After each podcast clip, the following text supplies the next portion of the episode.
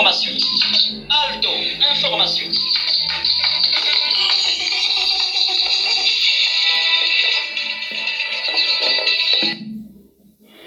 Mesdames et messieurs, bonjour. En ce premier jour de la semaine, l'actualité reste marquée par cette qualification des Panthères. Ce soir, à Khartoum, dans le cadre de la 4e journée des éliminatoires de la CAN Total Énergie Côte d'Ivoire, les poulains de Patrice Neveu affrontent les crocodiles du Nil à 21h. Toujours en sport, la Ligue de football du Haut-Ogooué, absente aux compétitions organisées à Ouyem, Nyanga, par la Fédération Gabonaise de football. Naufrage du bateau Esther en miracle, moins de 8 corps encore introuvables, les recherches se poursuivent. Une présentation de Jean-Francis Ekibar. Mesdames et messieurs, votre journal.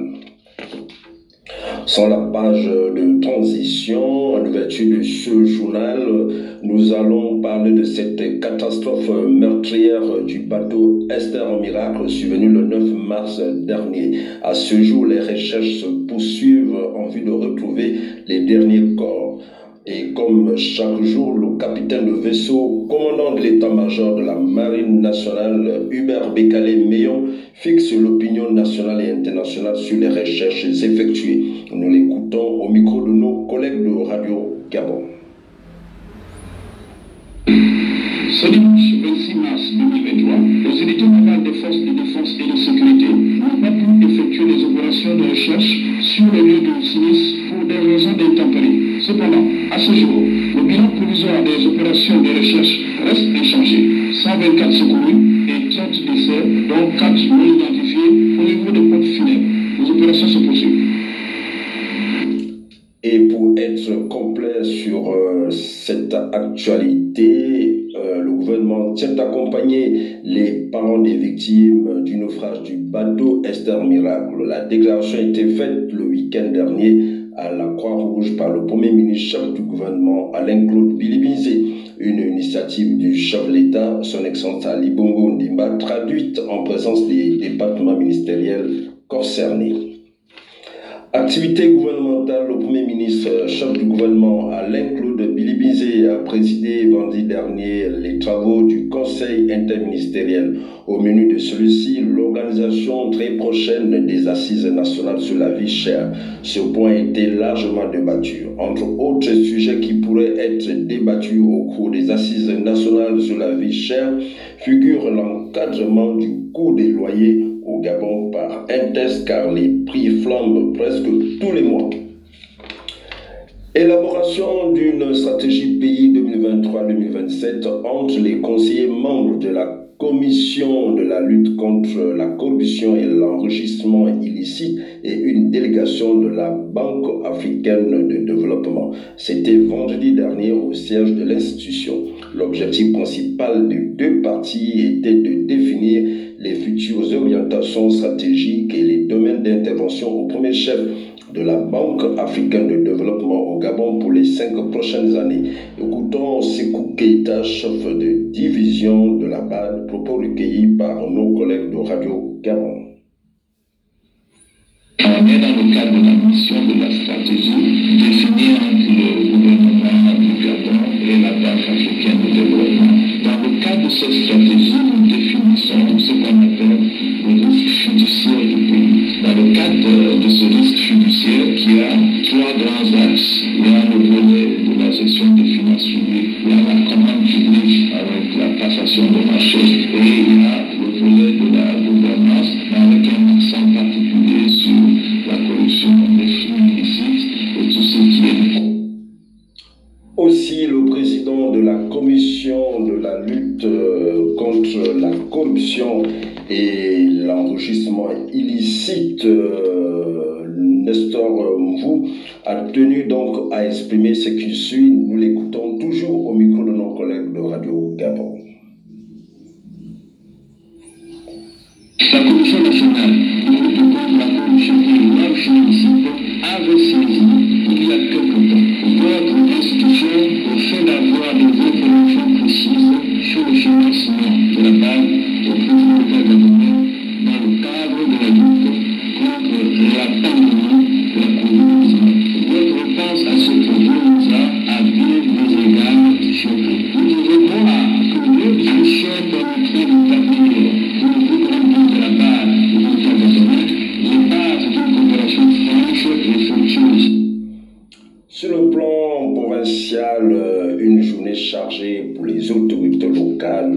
mettre en place des mécanismes efficaces pour rendre compte des violences des droits de l'homme. Un séminaire se tient ce matin à la salle de banquet du gouvernorat. En effet, l'état de droit et la réforme institutionnelle ne peuvent être introduits en faisant rase du passé pour mettre en place des processus de transformation efficaces.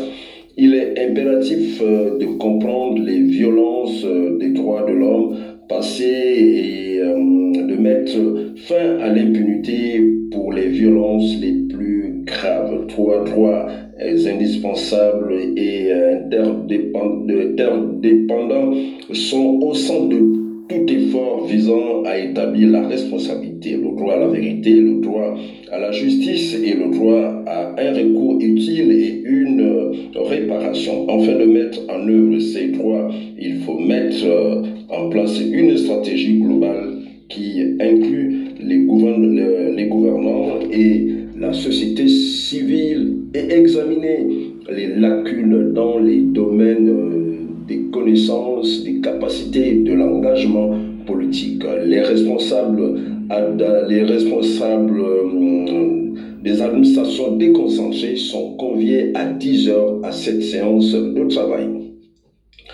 Révision de la liste électorale en vue des élections générales dans notre pays. Un séminaire est organisé par les départements du ministère de l'Intérieur. Or, ce séminaire aura lieu ce matin à l'hôtel de ville de Franceville. Les autorités préfectorales, sous-préfets, secrétaires généraux de province, ceux des préfets et chefs de bureau, tous sont conviés à 9h30 à l'hôtel de ville de Franceville.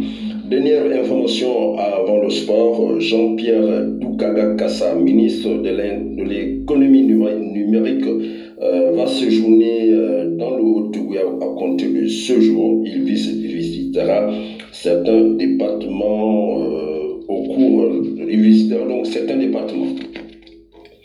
Voici ce qui nous amène à parler sport. D'abord avec ce match Gabon-Cameroun, match comptant pour les éliminatoires du dernier tour de la CAN de moins de 23 ans. La rencontre s'est disputée, vous le savez, samedi, sous un soleil accablant au stade de Rénovation de Franceville, temple des victoires des Panthères. Les Panthères, sous la conduite du coach Santune Ibela, ont réussi à élever le Gabon sur le podium dans cette première manche. Il ne reste plus qu'à confirmer mardi 28 mars 2023 au Cameroun. Écoutons ici le capitaine des Panthères, Emmanuel Essogo. Je pense que l'objectif était d'abord prendre 3 points. On va se l'avouer aujourd'hui après demain. Mais on pense au prochain match, on se préparera en conséquence. Faire une aventure d'entrée, après, la Charlotte n'a pas facilité, c'est vrai que c'était pour les équipes. Mais je pense qu'on a plus poussé qu'eux, on était un peu poussés. Mais je pense que le job a été fait, donc on va retenir ça. On retenir les équipes, c'est sûr. Donc on est en qualité de Camerounais. Maintenant, nous aussi, on n'a pas mal joué. Donc notre victoire n'est pas déméritée. On va voir ce que ça va donner pour notre tour. C'est bon, tout est possible. Il faut dire que si les autres rencontres s'est disputée au même moment sur différents stades. Voici les résultats. Match nul, 0 but partout entre le Niger et le Soudan. Idem entre le Nigeria et la Guinée. Match nul, 1 but partout entre... Match nul, 1 but partout entre l'Afrique du Sud et le Congo. Score identique entre l'Algérie et le Ghana. Victoire de l'Égypte face à la Zambie, 2-0. Enfin, victoire du Sénégal contre le Mali, 3-1. Notons que 14 sélections nationales, dont le Gabon, participent à ces éliminatoires. Crocodile du Nil, Panthère du Gabon, cet après-midi à Khartoum, dans le cadre des éliminatoires de la CAN Total Énergie, Côte d'Ivoire, un match aller à Franceville, vous le savez, Les Panthères avaient pris le dessus en battant les Crocodiles du Nil par 1-0 au stade de Rénovation. Et les Panthères, donc CIS, en tête de la poule I avec 7 points. À Khartoum, Boupenza, Kanga Grazela, lieu de Paloum, l'Aubiteur et toute la Dream Team devrait confirmer avec une victoire. En tout cas, l'attaque gabonaise est vivace. Écoutons le coach Patrice Neveu au cours de la conférence de presse jeudi dernier. On va se placer à Khartoum pour faire un résultat, prenant bien en compte qu'il leur manquait quand même un joueur, leur meilleur attaquant qui ne jouait pas, qui sera là probablement au match retour. On sait que chez eux, ce sera un tout autre match et qu'il faudra, c'est un tout autre match, une autre pelouse, un autre terrain, un autre environnement. Donc il va falloir, nous on ira là-bas en tout cas pour prendre un maximum de points tout en respectant l'adversaire, parce qu'on sait que c'est un match, c'est aujourd'hui un match chez nous. Et que chez eux, ce sera un tout autre match, ils ont bousculé l'air des Congo.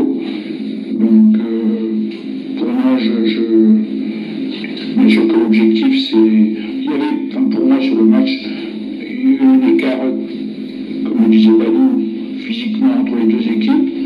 Il y a eu un écart aussi techniquement entre les deux équipes.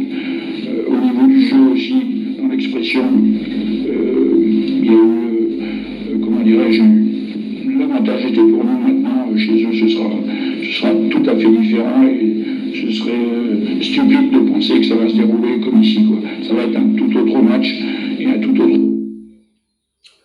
Sur le plan local, le sport, c'est aussi ce tournoi de U17 organisé à Ouihem, dont le président de la Ligue de football du Haut-Ogooué, Jean-Robin Doumou, et la direction technique provinciale ne prennent pas part. Un petit retour sur la préparation de l'équipe des U17 du Haut-Ogooué, en tout cas de toutes les équipes, U15, U17 et l'équipe féminine. Écoutons ici Landry Koumba, directeur technique provincial. Ces rencontres rentrent dans la préparation des équipes provinciales aux compétitions à venir. Donc là, nous avons les U15, les U17 et les filles. Et les filles ici, c'est Akassi qui est en tête du championnat féminin de la province, qu'on regarde et puis qu'on essaie d'arranger avec d'autres équipes. Au niveau de U15, nous avons opté pour la formation. Donc on regarde un peu plus les pépites, on regarde un peu plus les tout petits qui ont l'avenir, qui sont vraiment au cœur même de notre projet, parce que nous basons beaucoup sur les U15 qui feront évidemment la fierté et l'avenir de notre province demain. Donc là, le niveau, il est très acceptable au niveau de U15, U17 que l'on regarde là. Alors ce jour-là, le coach Mbo de Mangasport a été mitigé. En tout cas, écoutons ici le coup de gueule du coach Mbo de Mangasport qui déjà attirait l'attention de la direction technique provinciale qui sonnait l'alarme, si vous voulez. On l'écoute. Je vais dire que je suis déçu. Je suis déçu parce que notre objectif, c'était venir faire une sélection provinciale. C'était pas une opposition France-Ville-Manda. Donc apparemment, j'ai vu, il y a certains qui ont donné l'impression que non, il y a eu une rivalité entre France-Ville et Manda. Donc je pense que c'est pas bien. C'est pas bien parce qu'on va sortir d'ici là, on n'a pas fait une sélection. Donc on n'a plus de joueurs comme ça, donc on va nous dire encore, il faut le faire. Ouais. Donc je suis un peu déçu, parce que quelle est l'équipe qui va jouer, par exemple, le U17 ou bien le U15 ou bien les filles? Est-ce qu'on a une sélection là? Voilà, c'est pas moi qui le dis, hein, je ne fais que vous le transmettre. Quel est le bilan donc de la première journée du tournoi de U17 à OIM? Écoutons Eric Boyaume, c'est le chef du département des compétitions nationales à la Fédération Gabonaise de football. Ce tournoi en 2015, nous avons initié ce tournoi sur trois sites, U17, U15 et puis féminin. L'objectif de ce tournoi est de pouvoir détecter les jeunes talents qui, dans l'avenir, pourront être les futurs déporteurs. C'est le pouvoir réunir toutes les familles du football. Aujourd'hui, on a l'impression qu'il y a deux poids, deux mesures. Il y a des ligues qui respectent scrupuleusement ce que la fédération demande de faire et il y a d'autres qui ne respectent pas. Parce que sur là de choses, on s'appelait par exemple des équipes qui ont respecté vraiment la tranche d'âge et d'autres ne l'ont pas fait. J'ai à souligner qu'on est sur ça, doit avoir quelque chose, je pense, là-dessus. Et ça ne se voit pas. Voilà, c'est avec cette page de sport que ce journal se referme. J'ai bénéficié de la collaboration rédactionnelle de Kanga Grazela, quelque peu grippée, à qui le service des actualités souhaite un bon rétablissement à vous. Merci pour votre fidélité sur Alto Information. Excellente journée et à demain si Dieu le veut.